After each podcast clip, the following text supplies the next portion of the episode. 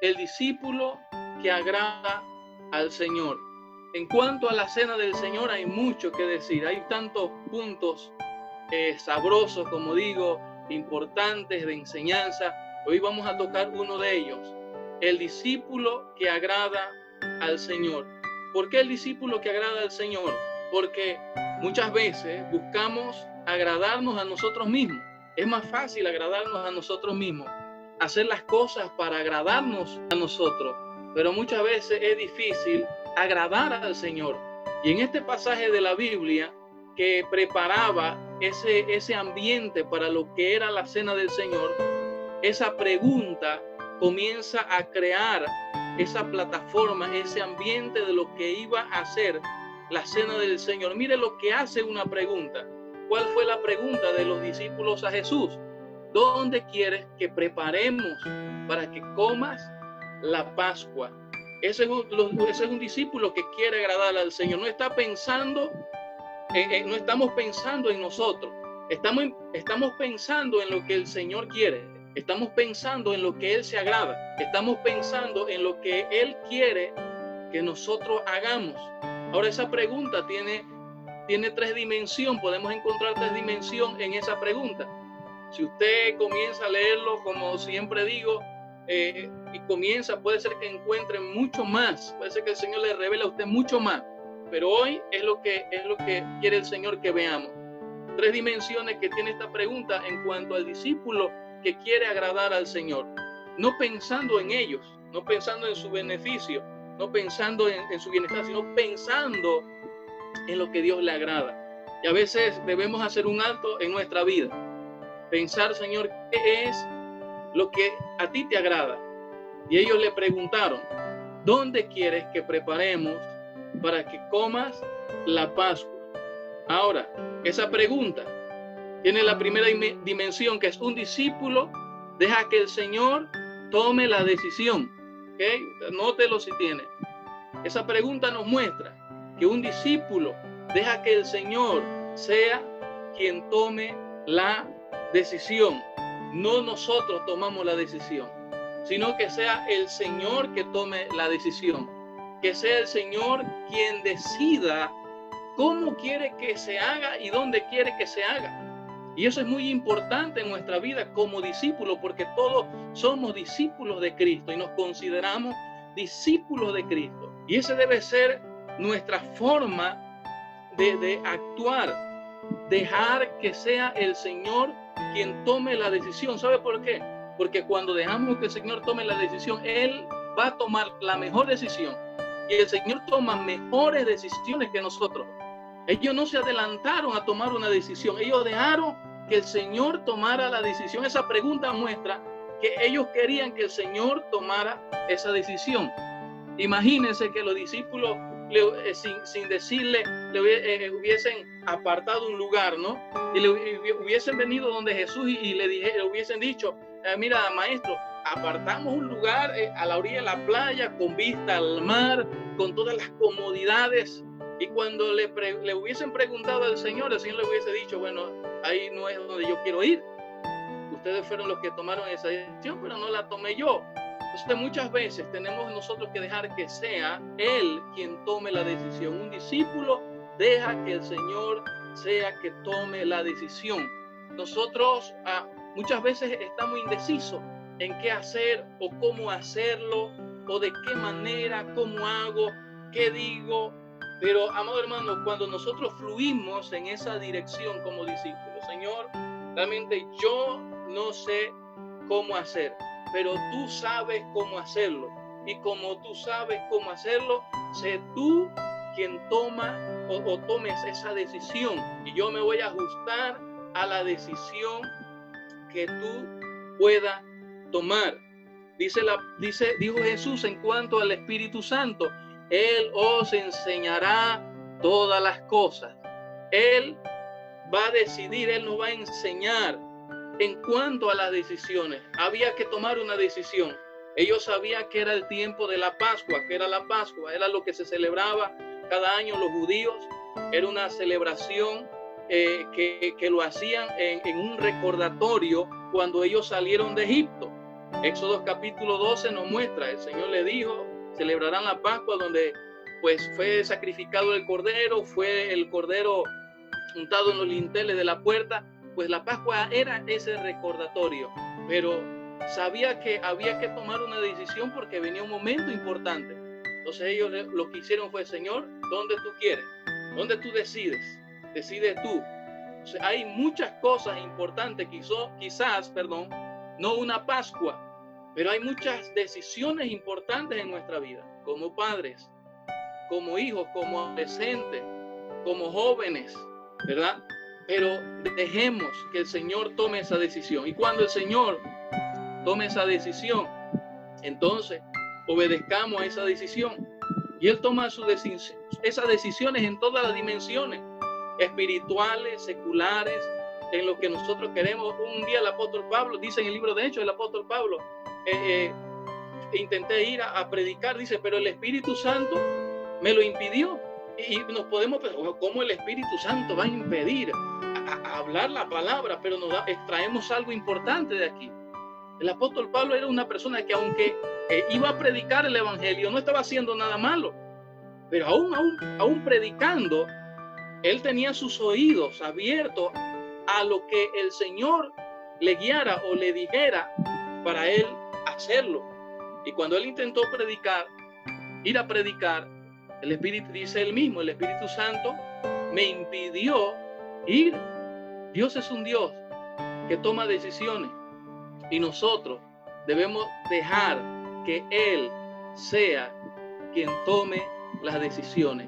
Esa pregunta, ¿dónde quieres que preparemos para que comas la Pascua? Eso es, sé tú quien tomes la decisión. ¿Cuántos en esta tarde podríamos decirle al Señor, Señor, sé tú quien tome la decisión?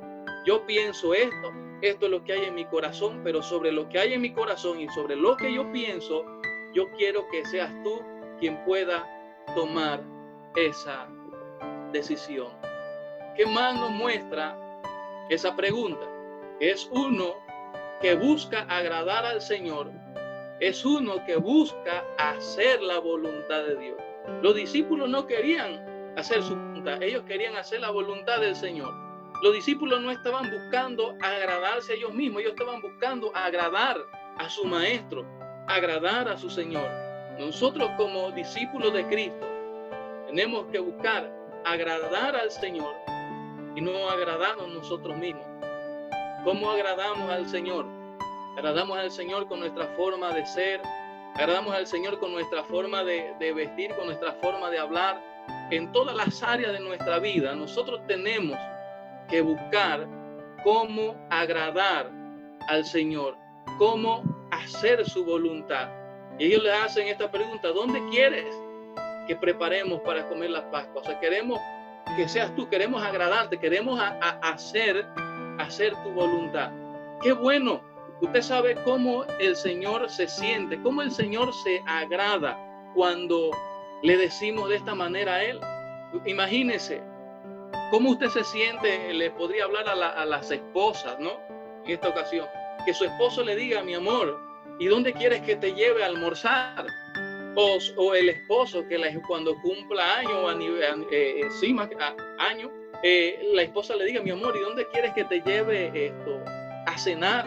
¿O qué quieres que te regale en este aniversario? O los hijos, ¿cómo se sentirían si el padre, el, los papás le preguntaran, ¿y qué quieres? O sea, ¿cómo nos sentimos? Lo que quiero uh, transmitir es cómo nos sentimos nosotros cuando alguien busca cómo agradarnos. Que nos pregunta, oye, ¿qué quieres comer hoy? ¿Qué quieres cenar hoy? ¿Qué quieres desayunar hoy? ¡Wow! ¡Qué, qué hermoso! Bueno, de esa, ese mismo sentir, y aún mucho, mucho más allá de lo que nosotros podamos ah, imaginarnos, es el sentir del Señor. Cuando nosotros buscamos agradarle a Él, cuando nosotros queremos vivir como Él quiere que nosotros vivamos, como Él quiere, cuando nosotros buscamos hacer esa voluntad de Dios, eh, y fue lo que Jesús hizo. Jesús, Él vino, Él decía, yo no vine a hacer mi voluntad, sino que vengo a hacer la voluntad del que me envió. Él no venía a agradarse a Él mismo, Él venía a agradar al Padre como hijo, nosotros no vamos a buscar agradarnos a nosotros mismos, sino buscar y vivir para agradar a Dios. Ese tiene que ser nuestro estilo de vida como iglesia, vivir para agradar a Dios, vivir cada día para, para agradar a Dios. Si hoy viví para agradar a Dios, mañana será un nuevo día, una expresión de la misericordia de Dios para nosotros. Pero en ese nuevo día yo buscaré, la iglesia buscará vivir para agradar al Señor. Entonces, dentro de esta pregunta, ¿dónde quieres que preparemos para que comas la Pascua?, podemos encontrar esto. Es un discípulo que busca agradar al Señor y no busca hacer su voluntad. No era del Señor. Esto, yo opino que mejor vayamos acá, porque a veces queremos que Dios haga lo que nosotros queremos. Queremos que el Señor haga conforme a nuestros propios pensamientos. Hazlo así, Señor. Y muchas veces hasta la oración, ah, que es un tema amplio, pero ahí vamos a tocar un poquito, hasta la oración pensamos que es para decirle a Dios lo que tiene que hacer. Señor, haz esto, Señor, haz esto, y el Señor está ahí escuchándonos con un, un bolígrafo y una, ¿qué es lo que quiere Ariel? Voy a, el pastor Ariel, voy a anotar todo esto. No, nosotros no vivimos para agradarnos a nosotros, no buscamos al Señor para agradarnos a, agradarnos a nosotros, buscamos a Él, buscamos al Señor para agradarle a Él, vivimos para agradarle a Él, vivimos para hacer su voluntad, vivimos para obedecerle, vivimos porque Él ha hecho muchas cosas en nuestra vida y tenemos mucho por qué agradecerle al Señor. Entonces es uno que busca agradar al Señor, que busca hacer su voluntad y no su propia voluntad. Los discípulos no le dijeron, no, nosotros queremos que vayas allá, porque en esta casa es mejor, o queremos que vayas aquí y que vayas, o que vayas por acá, o que vayas por esto. No le dijeron, ¿dónde? ¿Dónde? Eso es lo que el Señor a veces está esperando, que nosotros le preguntemos, que lo reconozcamos a Él como su Señor, como un Dios de autoridad, como un Dios de promesas, como un Dios que tiene todo poder. ¿Dónde quieres que preparemos?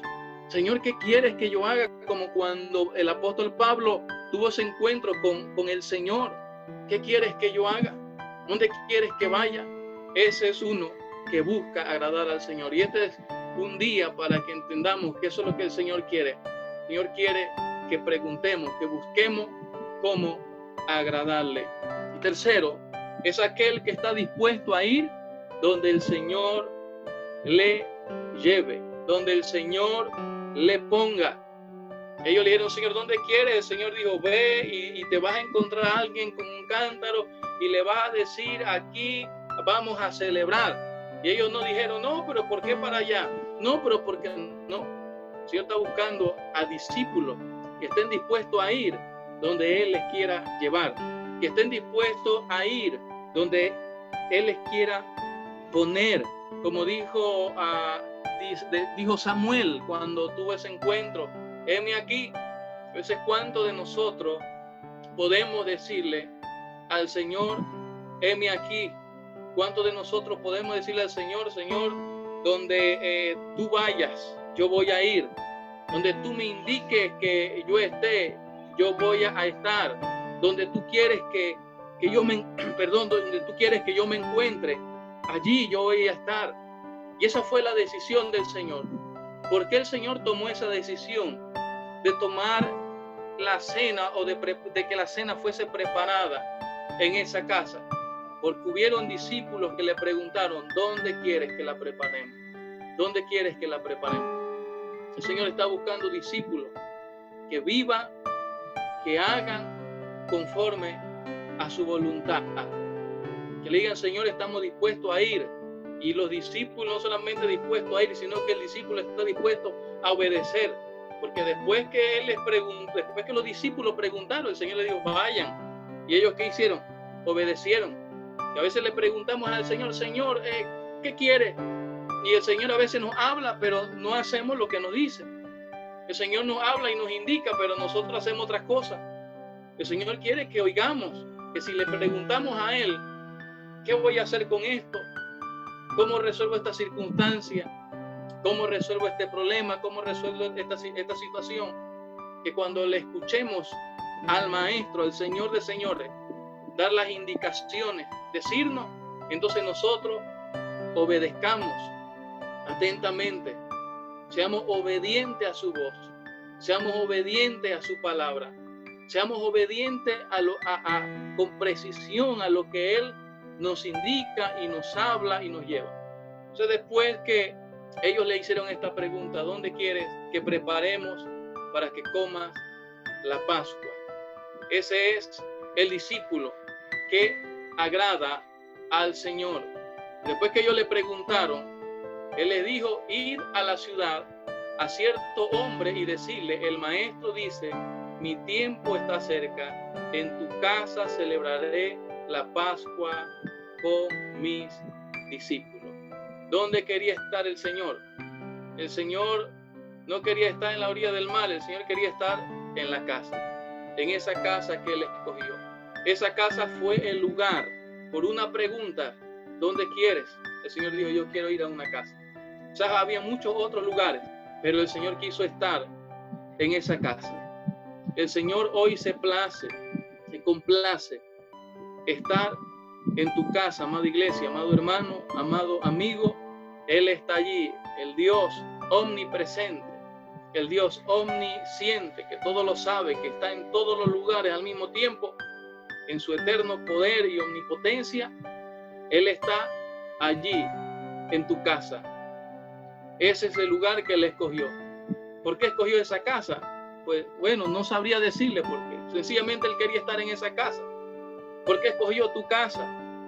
Posiblemente, bueno, mi casa no es la mejor, no, no somos los más perfectos, no es que hay tanto, pero Él escogió tu casa. Alégrate por eso, gózate por eso. No importa la circunstancia, no importa los problemas, no importa la situación, lo que a veces día tras día se pueda vivir, Él escogió tu casa. Y si Él escogió tu casa, Él la escogió Por, por algún propósito, porque tiene un propósito contigo, con tu vida, tiene un propósito con tu familia, con tus hijos. Él la escogió y no importa cuántos alrededor tuyo puedan decir que, que no, que, que, que puedan decir una y otra cosa de ti, de tu vida o de tu familia. Usted cierre sus oídos a eso y usted siéntase contento, contenta, alegre, porque el Señor escogió su casa. El Rey de Reyes, el Creador del universo. Mire, ampliemos un poquito más esto para que sepamos que esto tiene un gran peso en nuestra vida, una gran importancia en nuestra vida. El que hizo los cielos y la tierra. Presidente, humanamente, difícilmente escogería nuestra casa. Nadie escoge, nadie, ningún presidente escoge cualquier lugar para estar. Ellos quieren los mejores lugares. Ellos quieren los lugares más finos, los lugares más céntricos. Pero Jesús, el Rey de Reyes y Señor de Señores, le escogió a usted. Escogió su hogar, escogió su familia, escogió su casa, para que usted y yo sepamos lo importante que somos para Él, lo importante que es nuestra casa para Él.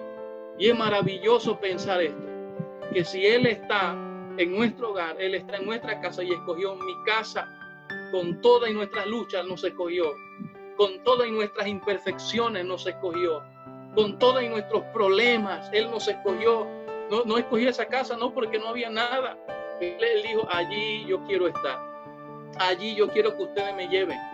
Allí es donde quiero celebrar la Pascua, esa cena allí. Y Él está en medio de cualquier circunstancia. Gloria al Señor. En medio de cualquier problema, Él está allí. Y quiero decirle, amada iglesia, que Él está en tu hogar. Ese fue el lugar que Él escogió para Él glorificarse, para Él manifestarse. Gloria al Señor.